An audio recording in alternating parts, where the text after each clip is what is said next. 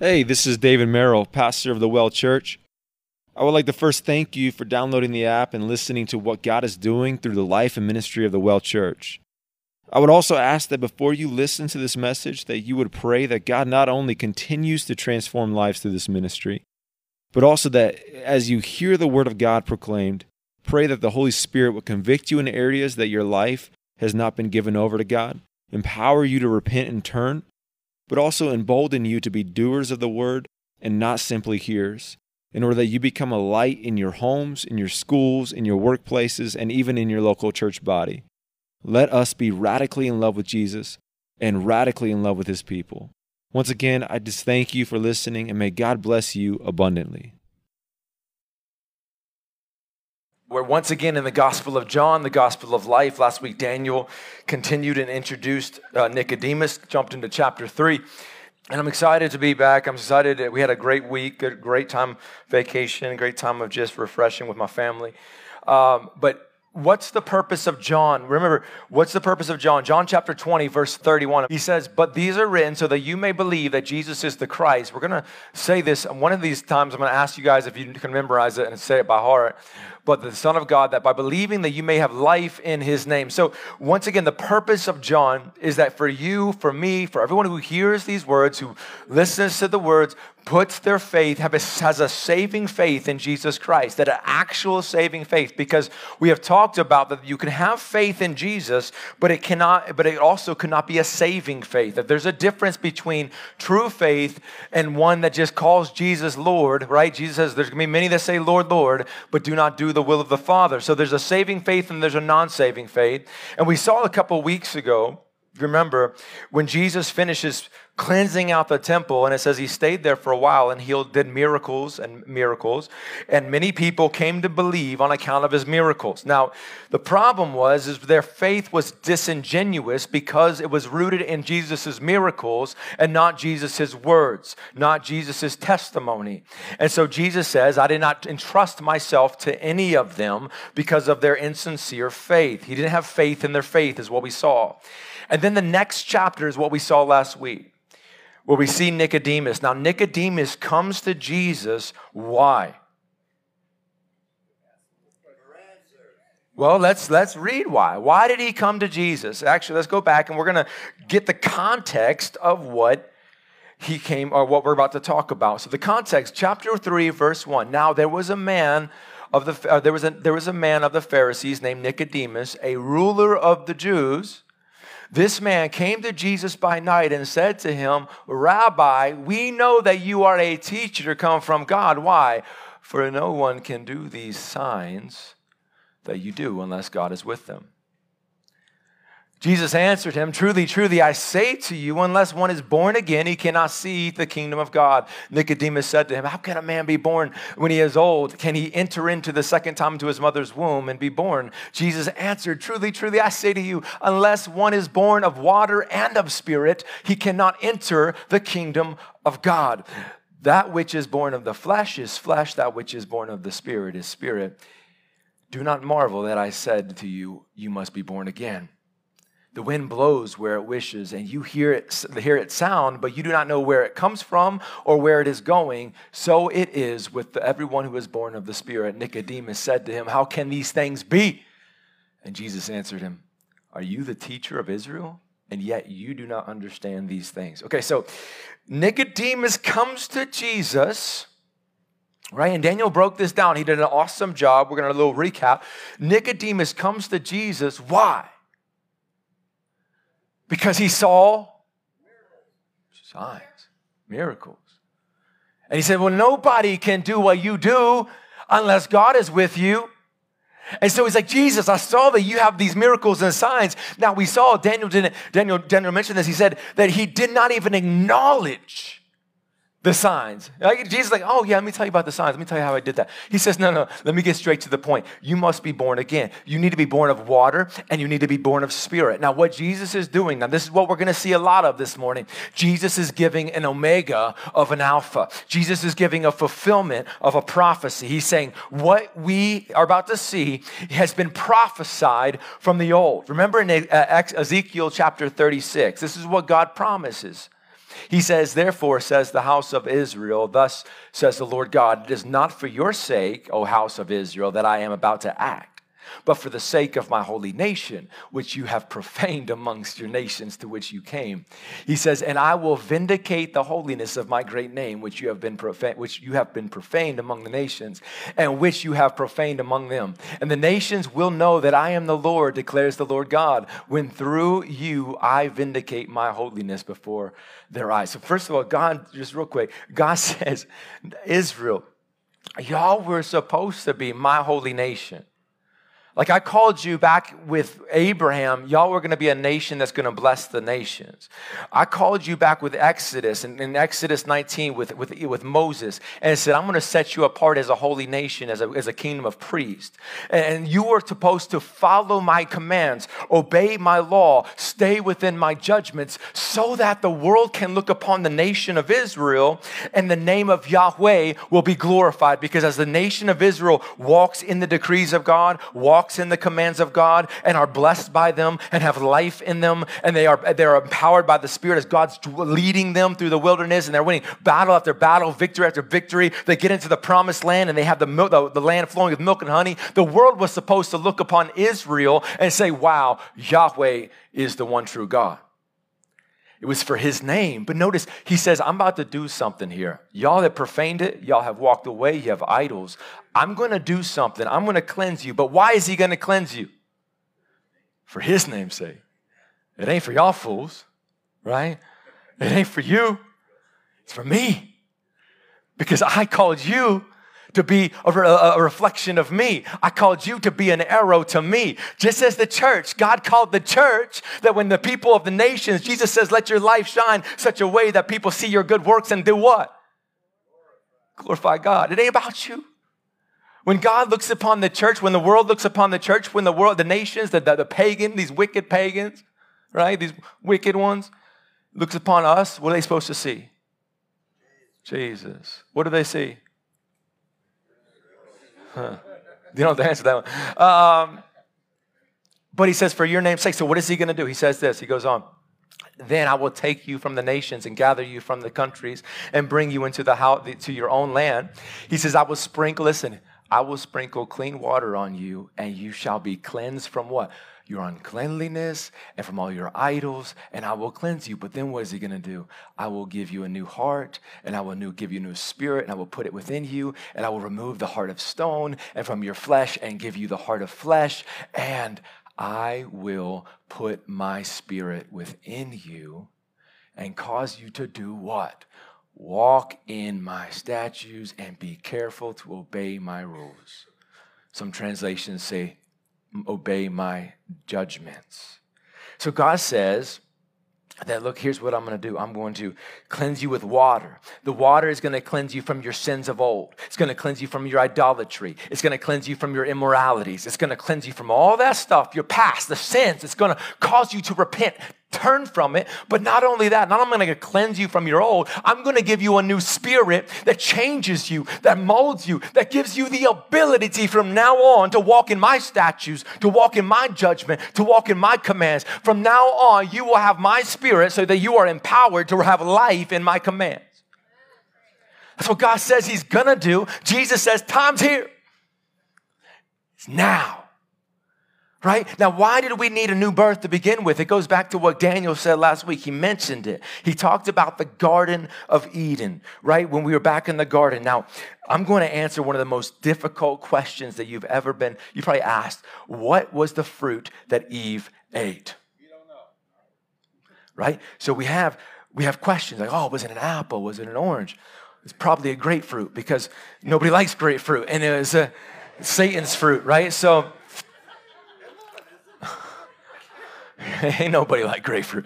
If you like grapefruit, you got to put a lot of sugar in it. So it ain't grapefruit. I thought. Um, it's like everybody likes coffee. Sure, you do. You got to put all this junk in it to make it taste good. You, you could do the same with dirt if you want to. You can put a lot of sugar in dirt and water and make it taste awesome. Um, but we overthink this, okay? When you, if I say, hey, go to the apple tree and give me a piece of fruit. What are you all going to bring me? An apple. Now, it, not a grapefruit. now, if I say go to the orange tree and bring me back a, a fruit, and y'all bring me a grapefruit, we're no longer friends. But I'll say, I'll say, look, y'all, y'all went to the wrong tree. I told you to go to the orange tree to bring me back a fruit, and y'all brought me a grapefruit. And so now here's the thing we get weird with it because that's pretty common, pretty simple. Now, Jesus, God says there was a tree. The tree was named the tree of the knowledge of good and evil. That's the tree's name. And then Eve said, I see a fruit in the tree of knowledge and good of, of good and evil. There's a fruit from a tree called the knowledge of good and evil. There's a fruit in the tree called an apple tree. It's a what? If there's a fruit in the tree of the knowledge of good and evil, what is the fruit? Knowledge of good and evil. Eve ate the fruit of knowledge of good and evil. Why would Eve think that she can be like God? She was made in the image of God, but she lacked one point. Why would Eve think that by eating of the fruit of the knowledge of good and evil that she can be like God? Because what is the characteristics? We read it in our catechism that the wisdom of God, God is the God of all wisdom. God is the God of all knowledge. God is the God who has created all things. And so when God says something is good, it is. When God says something is evil, it is it doesn't matter if everybody in this room, everybody in the world, if we get Michael the archangel and Gabriel and everybody else to agree and say, hey, what God called was good, God said was good, we all say it's evil. It doesn't matter if everybody and everything that God created disagrees with God. What God says is good is good. That is the truth. God is the source of truth. And when, when Adam and Eve were in the garden, when Adam and Eve were in the garden, they lived in this where God was God. He, what he said was true, they believed. What he said was good, they believed it was good. When God said Adam and Eve do, Adam and Eve went. They did. They trusted. They obeyed. They, they, they, they trusted in the judgments of God. They trusted in the commands of God because in those things they found life. It was the most epic game of Simon Says, except for this Simon doesn't make you jump on one foot, touch your nose, and say ABC's backwards. Like it's dumb. But this Simon says, do this and you live. Obey, good. Evil? No, right? That's a no no. And Adam and Eve like, okay. But what happened when they ate the fruit? What happened when they ate the fruit of knowledge of good and evil? They became like God in the sense that now they are the source, the plumb line of their own good and evil. They now, the problem is their judgment is is, is stained. Their judgment, their nature, their is, is, is limited, right? Their, uh, sorry, there is imperfect. Their wisdom is imperfect. Their, their uh, discernment is imperfect. Their love is imperfect. So, in this imperfect love, but nonetheless, they became the source of their own wisdom, of their own knowledge of good and evil. So, Adam and Eve, from that point forward, decided what's good for them and what's bad for them. They decided what's evil and what's good, what's right and what's wrong. And just as Daniel said last week, we have the same problem today right? We live in this world. The air that we breathe is hey, you need to live your truth. What's good for you is good for you. And as long as you're not hurting nobody, then who am I to tell you what is good for you? I can't tell you how to live your life and what's good for you. Only you know what's good for you, right? Bull. I can tell you what's good for you. I can tell you what's right for you. I don't even have to know you, right? I don't have to know the innards of you. I don't need to psychobabble you. I don't need to sit on the couch and let you talk to me for an hour to know what's good for you because I know what's best for you is what God says is good for you. But in our world, we live in this world that says, no, this is what we all discern what's right, what's wrong, what's good, what's evil for me, for you. It's your truth. But over and over again, God says, come back to my commands, obey my commands. Now, what is it when we obey God's commands? What are we doing? We're loving God, we're surrendering God. What we're doing, all of those, but what we're doing is we're, we're, we're willingly placing ourselves, we're rejecting the wisdom, the knowledge of good and evil from ourselves as a source of knowledge and good and evil. We're rejecting that and we're placing ourselves once again back under the judgments of God as the source of knowledge and good and evil. That's what obeying God's commands are all about. We are saying, God, you're the source of the knowledge of good and evil. Not me. Now, Israel was called to this over and over again, but the problem was they still had the seed of Adam. No matter how much they desired to do so, they had the poison of the fruit of the knowledge of good and evil running through their veins. So, no matter how hard they wanted to, their judgment and discernment, their, their wisdom pulled them away from God and to, into their own judgments and their own wisdom and their own discernment. And so, when Jesus, what God does, He says, I'm going to create something new. I'm going to create a new birth where you're no longer the seed of Adam with the poison of the, the good and the, the, the tree of good and evil in you. And I'm going to create something new where now, as Ezekiel says, you can obey my judgments, my commands, my will. Isn't that awesome? Y'all looking at me like you're confused. Y'all need to stop sucking on the tree of good and evil, all right? So, um, God says there's a new birth. Now, he's trying to explain this to Nicodemus, right? He's trying to explain this to Nicodemus, and Nicodemus didn't understand this, which is dangerous because Nicodemus is a teacher amongst teachers. And if the teacher is blind and he's teaching other people, now we got the blind leading the blind. It's the same thing that God said to the, the leaders in Israel. He said in Isaiah uh, chapter 56, he says, His watchmen are blind. They are all without knowledge. They are silent dogs. They can't bark, dreaming, lying down, loving to slumber. God, Jesus is saying, Look, you're a teacher and you don't understand this. How in the world is the rest of Israel going to understand this? This is literally the blind leading the blind to death. Nicodemus, you gotta get this. This is the most important truth. It's salvation being born from a new seed, getting away from the poison, the toxin of the knowledge of good and evil, away from Adam into a new life. And if you don't get this, you're doomed. And so then we pick up to where we take on this morning, John chapter 3, verse 11. So that's a little backstory of what Daniel talked about last week. And he says, Truly, truly, I say to you, this is chapter 3, verse 11, we speak what we know and bear witness to what we have seen, but you do not receive our testimony. If I have told you earthly things, you do not believe. How can you believe if I tell you heavenly things? So, so Nicodemus, this is the last time, actually, the last time we see Nicodemus talk is in verse 9. The rest of it's Jesus. Nicodemus is like, just, Jesus like, just sit down and listen, all right? I don't speak. Okay, so he's listening to Jesus. He's hearing what he says, a discourse of Jesus, and Jesus is going to explain why Nicodemus doesn't understand and the heart of why Nicodemus is not understanding. He says, we speak of the testimonies. We speak and we, we declare, we testify of what we know, what we see, and what we hear. So who is the we? Who's Jesus talking about here? He says, We speak. Now, I know it's tempting to say, well, he's talking about the Trinity. But the reality is, is what Jesus is trying to do to Nicodemus. He's trying to, to, to, to, get Nicodemus to understand that what he's missing, he's missing the testimony. He's missing the words. He's missing about who Jesus is as testified about what we've already seen.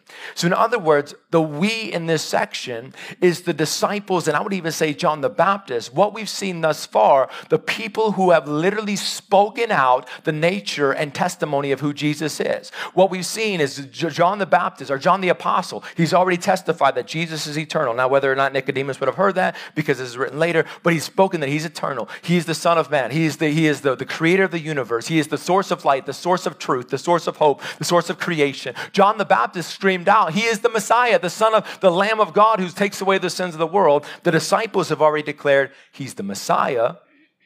And then also they declared what? He's the Son of God. And so we've testified of these things, we've witnessed to these things, we spoke of these things, and yet Nicodemus, you do not understand, you do not receive the testimony. Why? Just the same reason as nobody received the testimony in John 1:11 when he said he came to his own and his own did not receive him. Nicodemus, you do not receive me because you're blind. You do not receive the testimony. You cannot see what I'm saying because you're blind. And now, if you had acknowledged you were blind, then we would have you your eyes would be open. But the fact is, is, you think that your eyes are open. This is what we saw later on in chapter nine of John. When remember when John Jesus heals the man in, in the pool of Siloam, the blind man, and then he sends him to the Pharisees, and the Pharisees cast him out as a wicked uh, sinner. And Jesus goes to the man. Listen, this is very important. We talked about this a little bit in the past, but Jesus heard that they had cast him out, and he, having found him and said to him, Do you believe in the Son of Man? He answered, And who is the Son of Man? That I may believe in him. Jesus said to him, You have seen him, and it is he who is speaking to you. He said, Lord, I believe. And he worshiped him. Jesus said, For judgment I have come to the world that those who do not see may see, and those who see may become blind. Some of the Pharisees here heard him saying, Who are we also blind? And Jesus said, If you were blind, you would, not have, you would have no guilt. But now that you say, We see, your guilt remains. Remember this. You see, the Pharisees were blind because God, we're going to talk about, God sealed the scrolls. They could not interpret the wisdom of God, but they were so arrogant in their wisdom. They were blind, but they thought they were the mouthpiece of God. So they spoke in man's wisdom. They spoke in man's interpretation. They spoke in the traditions of man. They spoke as the mouthpiece, as the eyes, as the wisdom of God. They thought that they can speak the mysteries of God. They were the scholars. They had their masters, their doctorate degree in divinity. They were the wise of the world. And God said, I'm going to take the foolish things. I'm going to take a David because I'm foolish. And I'm, gonna, I'm going to shame the wise. I'm going to take the foolish things of the world to shame the wise because you think that you can see. If you acknowledge the humility that you were blind, Jesus says, No, you are blind. And because you have a hard time seeing that you're blind, you're going to remain it and you miss it. Remember Isaiah 29, verse 11. Remember this.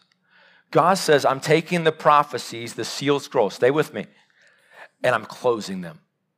I'm sealing them. So that if I gave them to Dawn, I said, read them, Dawn, you would try to read them. You'd be able to read the words, but you would not be able to interpret. Why? You're sealed.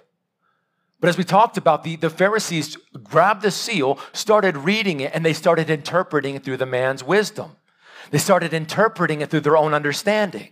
And so they started coming up with man's traditions. They started having all this wisdom, all this knowledge that came from a lot of dead people and their great theology. And they thought that they were awesome, that they were the eyes of the, they were eyes of God, that they were able to interpret the mysteries of the kingdom of God. And so when Jesus comes on the scene and he finally has the authority to open the scroll and interpret the seal, they're like, that's not what it means.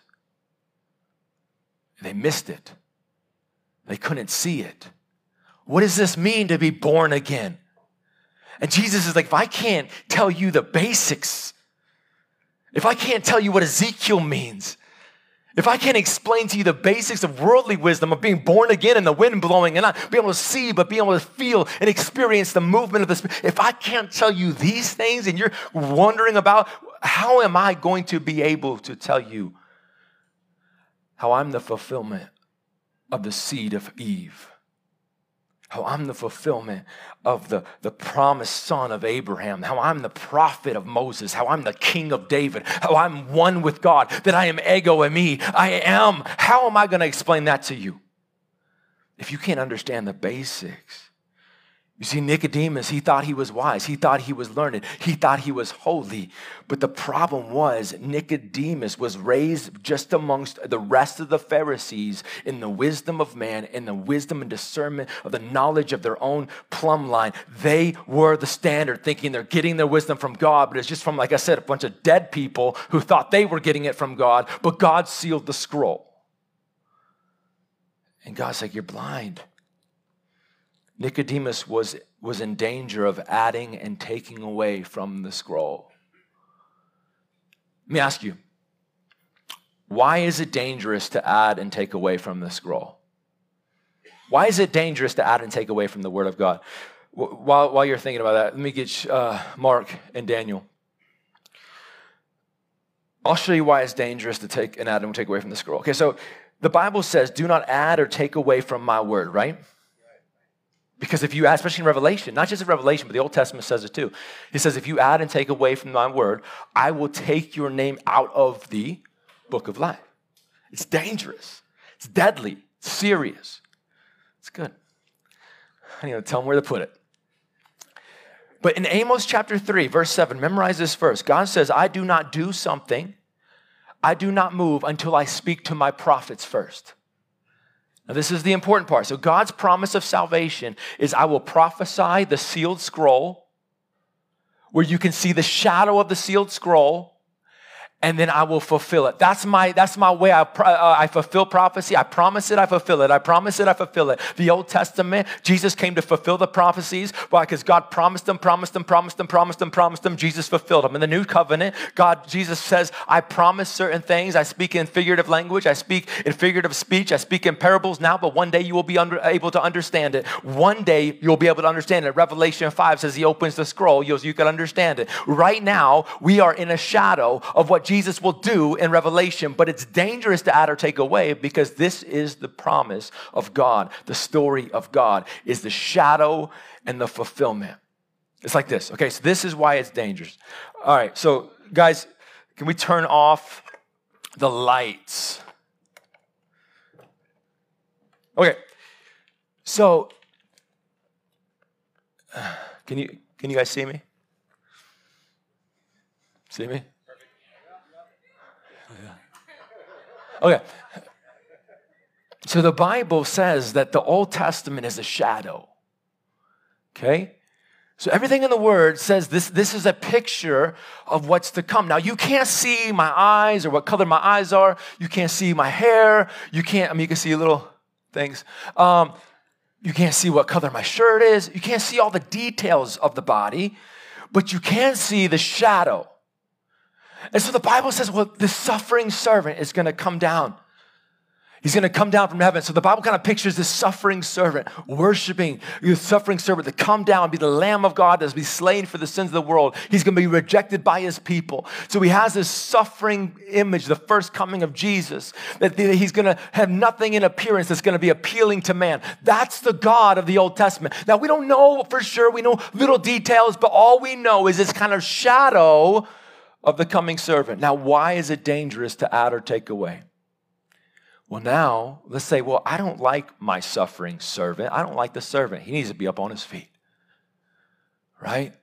And you know what? Genesis chapter 3 says that he is going to beat up Satan, right? So he needs to be a fighter, right? He's going to be a fighter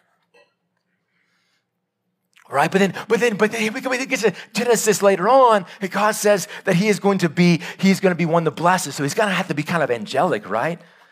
So, so God, so this this this coming servant is going to be kind of angelic.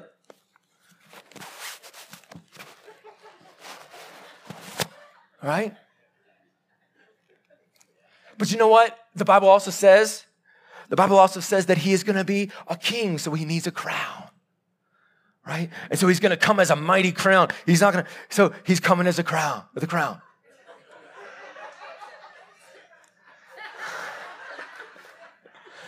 But the Bible also says he's coming as a soldier to, to, to destroy Rome. And this is our mighty warrior. But he also says that he is going to come with as a king and he's going to have gold and silver and he's going to redeem his people. And so he's going to have treasures. So he's going to have a bag. And so, as you're adding and taking away from the scriptures, now the shadow, the promise of God, has looked like this. And now, when Jesus comes, this is the kind of image you're expecting. So, when Jesus comes, y'all, y'all can move the screen. This is what you're expecting.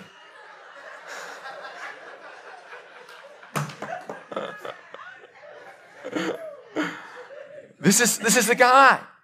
Now, but when Jesus shows up,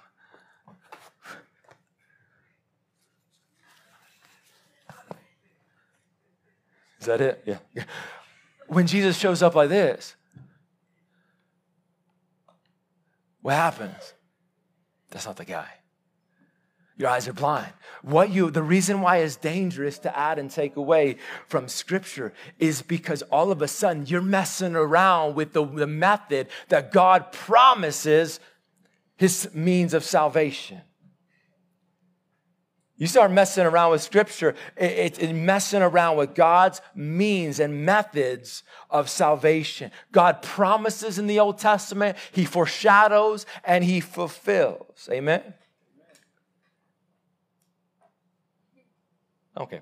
Um, oh, that was hot, that hat. And so, so once again, Nicodemus, Jesus saying, Man, Nicodemus, I told you this was going to happen. But now he's going to give him a shadow. Okay, so I say there's a shadow in the Old Testament. Now Jesus is going to say, Okay, let me fulfill it. Let me open up this scroll to you. Let's look at the shadow. He says this He says, No one has ascended into heaven except I who descended from heaven, the Son of Man, as Moses lifted up the serpent in the wilderness. Okay, so now Jesus is revealing, opening up a scroll he's opening up the scroll and he's saying, Look, it's like, Mo- okay, I'm gonna, I'm gonna open the scroll of Moses in the wilderness. And this has been a story that Nicodemus would have been so familiar with. He would have known this scroll. Now, at face value, he would have known this story. He would have known the historical value of it, but he would not have known the spiritual significance, of it, the prophetic meaning of it. He would have missed all of that, but he would have understood the historical value of it. And Jesus is about to say, Let me open the scroll to you. Let me tell you what it was about. Let me show you the fulfillment. And he says, okay, he goes to this Moses and uh, lifting up the serpent. Now, in the Numbers chapter 21, this is where the story goes. Okay, Numbers chapter 21, verse 5, it says, And the people spoke against God and against Moses. Why have you brought us out of Egypt to die in the wilderness? For there is no food and no water, and our souls loathe this worthless bread. Now, first of all, it says they're whining again. And it says that they said, We have no water. Now, no water. Literally, one chapter before this, God brings water from a rock. Okay? And now they're complaining, We have no water, we have no food. And they say, We loathe this worthless bread. Now, what bread is he talking about? Manna. We hate this bread. This manna that God gave supernaturally from heaven, that God brought down from heaven, God provided from heaven. Now, let me ask you a question. This is important. Why did God give them manna? Remember in Exodus, this is why God gave them manna for a specific reason. He says in Exodus 16, He says, The Lord said to Moses, Behold, I am to rain bread, about to rain bread from heaven for you, and the people shall go out and gather a day's portion every day. But listen, that I may test them whether they will walk in my law or not. Why did God give them manna? God gave them manna to test them, to show them that man shall not live off of bread alone, but every word that comes from my mouth. I'm giving you this super, not just to take care of your flesh. Yeah, you're hungry, eat it, but it's spiritual manna that I'm doing this so that you can remain in my law. I'm doing this so you can remain in my judgment. I'm doing this to test you whether or not you will actually remain in me. Now, in the, the, the Israel's infinite wisdom, they said, we would rather be back in the slavery of Egypt than than be under the judgment of God and his worthless manna. Okay. So what does God do? the Lord sent fiery serpents among the people. And they bit the people so that many people of Israel died. And the people came to Moses and said, We have sinned, for we have spoken against the Lord and against you. Pray that the Lord, pray the Lord that He take away the serpents from us. So Moses prayed to number, uh, prayed to the people, and the Lord said, or prayed for the people. And the Lord said to Moses, Make a fiery serpent and set it on a pole, and everyone who is in who has been bitten, when he sees this, shall live. So Moses made the bronze serpent and set it on a pole, and if the serpent bit anyone, he would look upon the bronze serpent and live. So what did God do after they called this thing worthless manna? God came and he said, You know what? He said, I'm going to send you. God sent, God sent, um, God sent snakes to come and bite them. uh, it's just fake.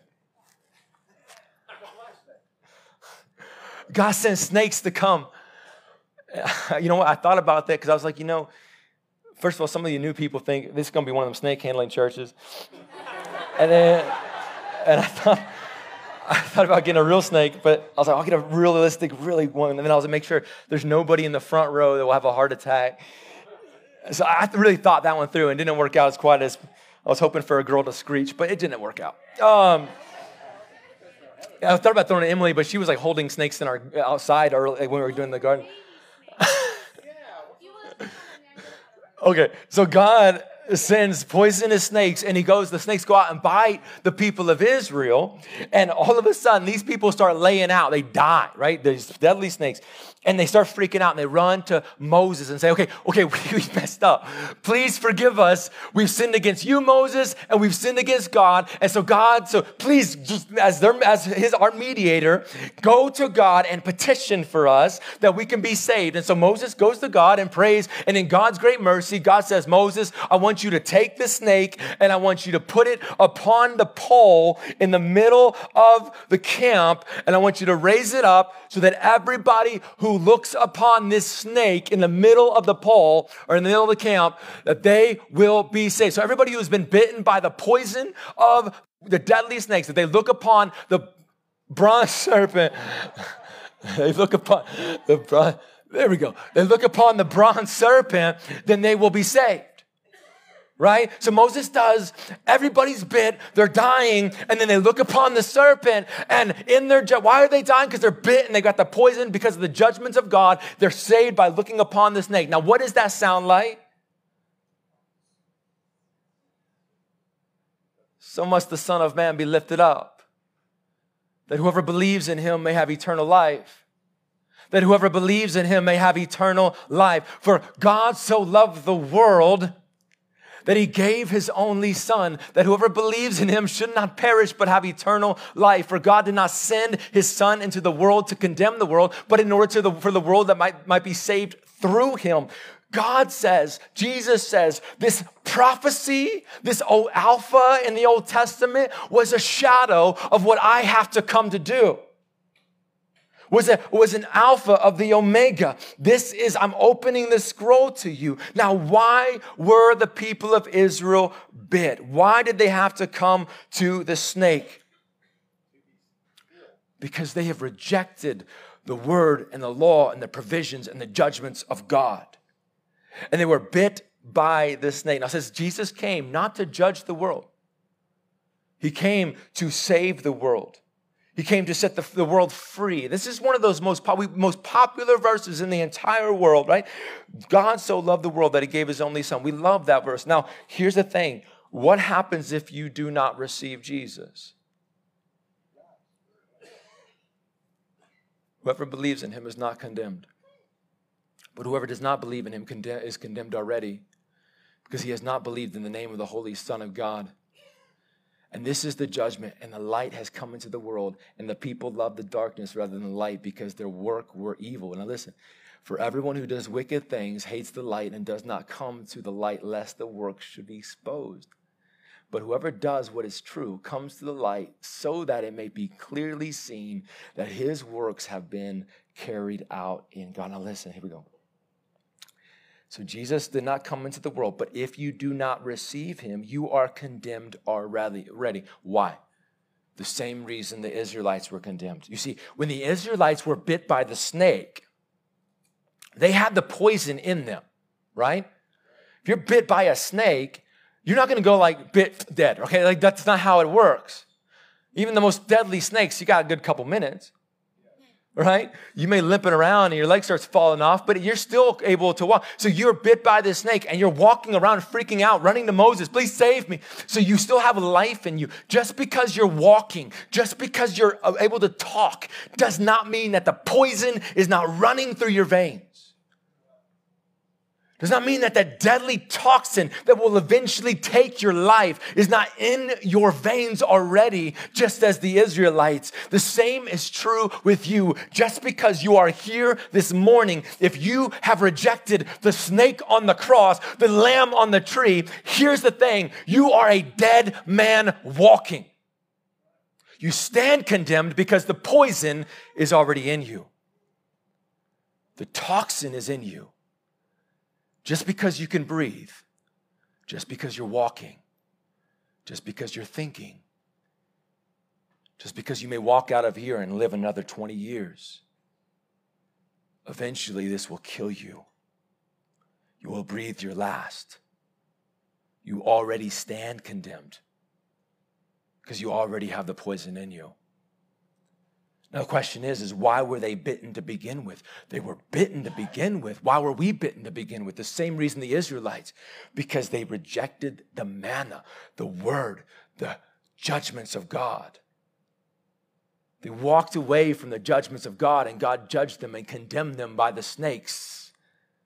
They had the seed of Adam in them. They had the seed, the poison of the fruit of good and evil in them, the knowledge of the good and evil in them. Let me ask you a question What does the word manna mean? Yeah, it means what is it? What is it? God sent them something, and they even said, What is it?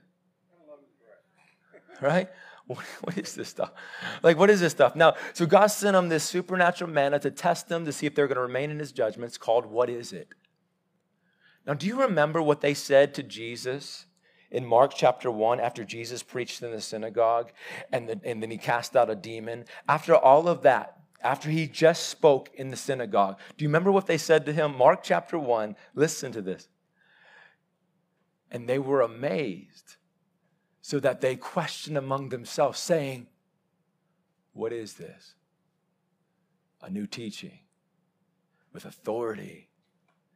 He commands even the unclean spirits, and they obeyed. You know, after Jesus finished teaching this new teaching, they're like, What was that? What is it? What is this? This new teaching. I'm not getting this teaching from the Pharisees. I'm not getting this teaching from, from my leaders. I'm not getting this teaching, this doctrine from everybody else. This is new. It's almost like it's spiritual manna from heaven. It's almost like it's new stuff. It's almost like exactly what Jesus says in John chapter 6. And Jesus says, Truly I say to you that it was not Moses who gave you bread from heaven, but the Father who gives you true bread from heaven. For the bread of God is the one who comes down from heaven and gives life to the world. He said to him, Sir, give us this bread always. Jesus says, What do you say? I'm the bread of life. Whoever comes to me, Jesus says, I am the manna from heaven. My words are the manna from heaven. My words are the truth life. My words are true source. My words are living from the living God. My words are true. If you feed off of me, Jesus speaks true. He even says that in John 5. He says, If you, whoever hears my words and believes in him, believes in him who sent me, has eternal life. And where am I going with this? What I'm saying here is that if you reject Jesus, the reason why you have the blood of poison, the, the, the, the, blood of the, the, the knowledge of good and evil, the rejection, is because you walk as one of the Israelites who have rejected the manna from God. You've rejected the words of Jesus. Nicodemus does not understand the testimony of Jesus, does not understand the witness of Jesus. Why? Because it's different, it's new manna to them. He is in the mindset of the Israelites who said, This is worthless manna to us. We want our own wisdom, our own judgment. We had a back better in slavery. You see, when you reject Jesus' words, you reject Jesus' truth. When you reject the testimony of Jesus, you're rejecting the manna from God, the manna that was to give you life. You're rejecting the manna that was was to give you hope, the manna that was to give you peace, the manna that placed you back under the judgments of God. And just same as the Israelites, you now stand bit with poison in you. The only way that you have freedom is to look upon the cross. The only anti venom you're going to have is to look upon the cross. But it says that those who do have eternal life. Now, what does that sound like?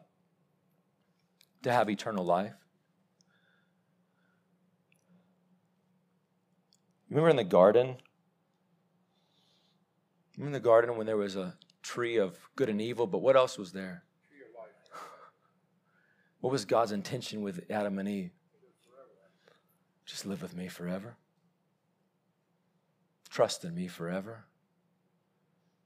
Obey me forever. Let me, let me be the judgment. Let me, let me tell you what's good and evil. Let me be the discerning factor.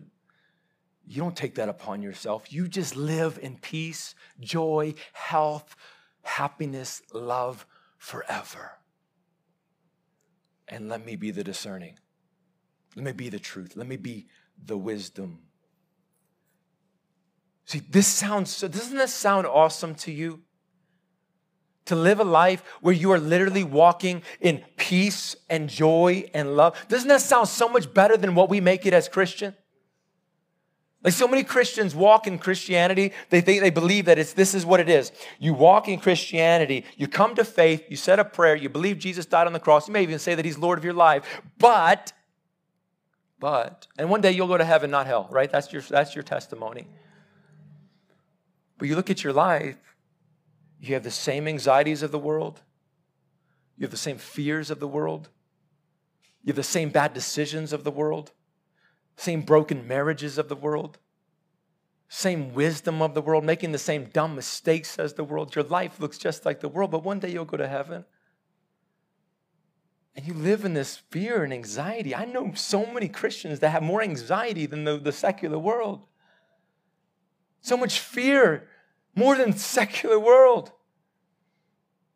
More broken marriages. It's saying that I've heard marriages are more broken in the church. It's getting to the point where it's almost going the other way. More broken marriages in the church than there are in the world. Why? Because this is the model. We think that we just got to say prayer. This is this, but God had it different. God's plan was different. God says, "No, I want to create something new in you that gives you the ability, a new spirit, a new life that gets rid of the toxin, the poison of the fruit of the knowledge of good and evil, getting that out of you. So now that you can walk in the freedom of remaining in me." Most Christians that I've talked to say it is a drag to be under the law of God. It is a burden to obey the commands of God. It stinks. It sucks. I was making sure there's no kids in here. I saw a baby, so it didn't matter. She can't understand. That's, yeah.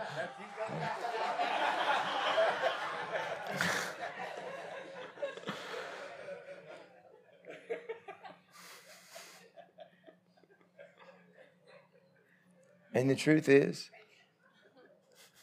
for some of us, it may be. It may be a drag. It may be a burden. And the truth is, it's because you're still running around with poison in your veins, toxin in your veins. You're still old self, you're still a seed of Adam and you still want to be your plumb line. You still love evil and the darkness and the light of Jesus, the words of Jesus, the commands of God exposes your darkness. And rather than being like the Israelites and saying this darkness is wicked in your sight, oh God, what have I done? I've sinned against your son, the mediator, and I've sinned against you, oh God, please forgive me. Rather than doing that, we cling to the darkness. We want the darkness. And the God's law have become burdensome to us.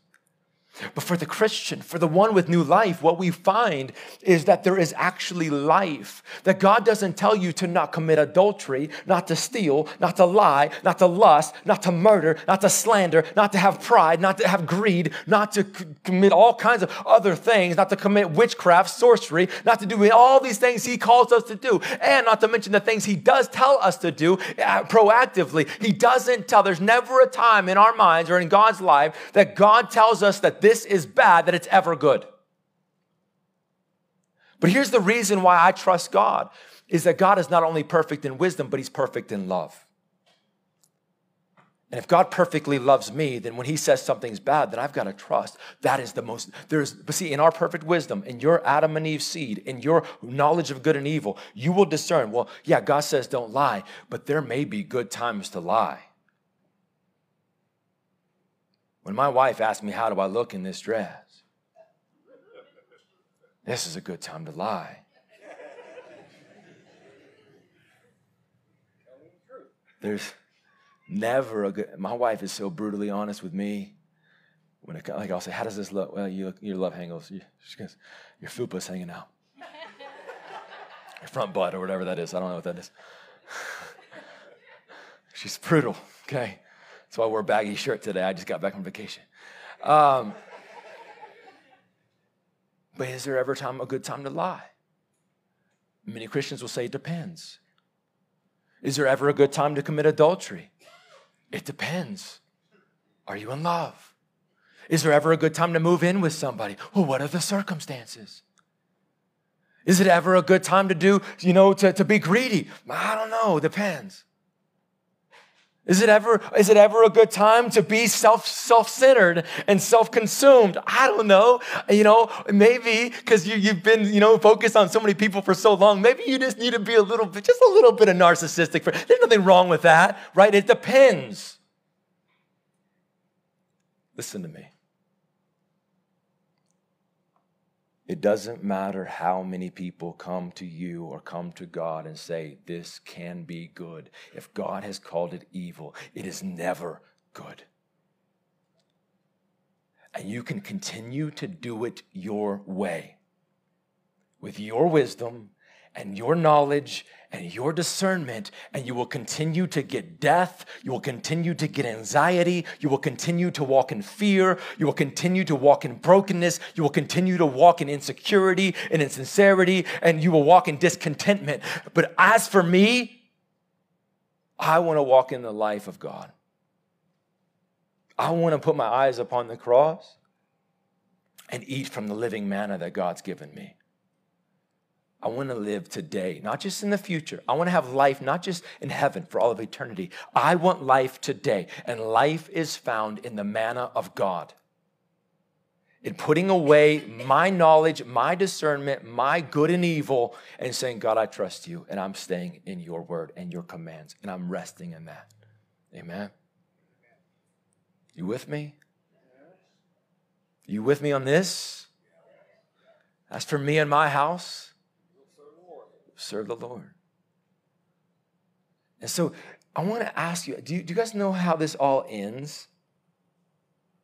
Because once again, the Bible is one big story. So God's given us prophecy of the tree of life and that's free of knowledge of good and evil, that's destroyed, that caused all this damage. And he's saying, once again, I want you to come back to me and my discernment. I'm giving you manna from heaven. I'm giving you a way back to this. All the way from Genesis to Revelation. You go to Revelation chapter 22, it says, Then the angel showed me the river of water of life, bright as crystals flowing from the throne of God and of the Lamb. He says, through the middle of the streets of the city, also on either side of the river, the tree of life with its 12 kinds of fruit, yielding its fruit each month. The leaves of the tree were for the healing of the nations. No longer will there be any accursed, but the throne of God and of the Lamb will be in it, and his servants will worship him. They will see his face, and his name will be on their foreheads, and night will be no more they will need no lamp or light or sun, for the Lord God will be their light, and they will reign forever and ever. This ends with us being in the presence of God with the tree of life with the words of truth, with the manna from heaven, we will once again be with him forever and ever, pulling from him, not needing sun, not needing light, not needing, needing sustenance, not eating physical bread, because we will be in the presence of the spiritual bread. We will be eating from the spiritual life. We'll be eating from the spiritual tree. We'll be eating from the source and in the presence of the source. That's what we're called to. That's what we're called to today. Not just in heaven. You're called to eat from the source. Let me ask you if I stop feeding, like we're going through a, a, a baby formula crisis right now in our culture world, I think. I know we breastfeed. Uh, not me, I don't chest feed, but my wife breastfeeds. Um, but, but we, if you stop feeding a baby physical food, what happens? It dies. It needs food. It needs physical manna. You've been born again, right? You, you put your eyes to the cross. You, you've been born again of water and spirit. Jesus says that's what happened, right? You got a new spirit, a new heart. Now you need food. The Bible says, I now feed you spiritual milk. I give you spiritual manna. I give you food. I give you this. Now, what happens if you don't eat? You starve. Guys, eat from the spiritual manna. Eat from the spiritual food. I'm going to challenge you, every single one of you, this week, this week, if you're not doing the BTA, Bible Texting Accountability, and if you don't know anything about it, we didn't announce it today. I wasn't planning on plugging this, Mike, so this is for you. Um, no, I, Mike started it, but this is beyond Mike. This is a God thing. But it's so important. Um, because it gets you in the manna, it gets you in the word, it gets you accountable to his truth. But what it is, is you pick a partner, you pick somebody. Come to me, I, will take you on. Let's do it. And, and, and you, you find a partner and you just text them the Bible. You read the Bible every single day, one chapter a day, and you text them a verse that you found in, in, in, insightful or you liked. You don't have to tell them why, you don't have to explain it. You just say, hey, I like 1 Corinthians chapter 3, or, verse, or chapter 3, verse 2. That's it. That's all you text. Put it on there. And it just keeps you in the word. But you're eating the manna. You're eating your life, your, your bread. You're eating your sustenance. And then as we're reading, we're not just reading for knowledge, we're reading because we have the Spirit of God who has enables us to follow it and find life in it. Amen? So if you don't have anybody, my goal is by the end, I told, I told Mike by the, by the end of summer, I think by September, my goal was to have 80% of the church reading the Bible whether that's through Bible texting accountability or just in general. 80% of the church reading. Do you know the average readers of the Bible, the average church, how many people read the Bible? About 10%. 10% of the church. And now, if you're one of those 10% in here, you're like, don't, don't feel guilty. All right? I know pastors who don't read the Bible. Okay, they just read it for Sunday morning. That's it. But it's our life. My goal, my dream 80%. 80%. 80% of people reading the scriptures, the word of God, eating the manna from heaven, being filled and matured and growing and finding life and putting away your discernment of good and evil. I do not want to hear ever again in this church, I think. Who cares what you think? Throw it in the toilet. God says,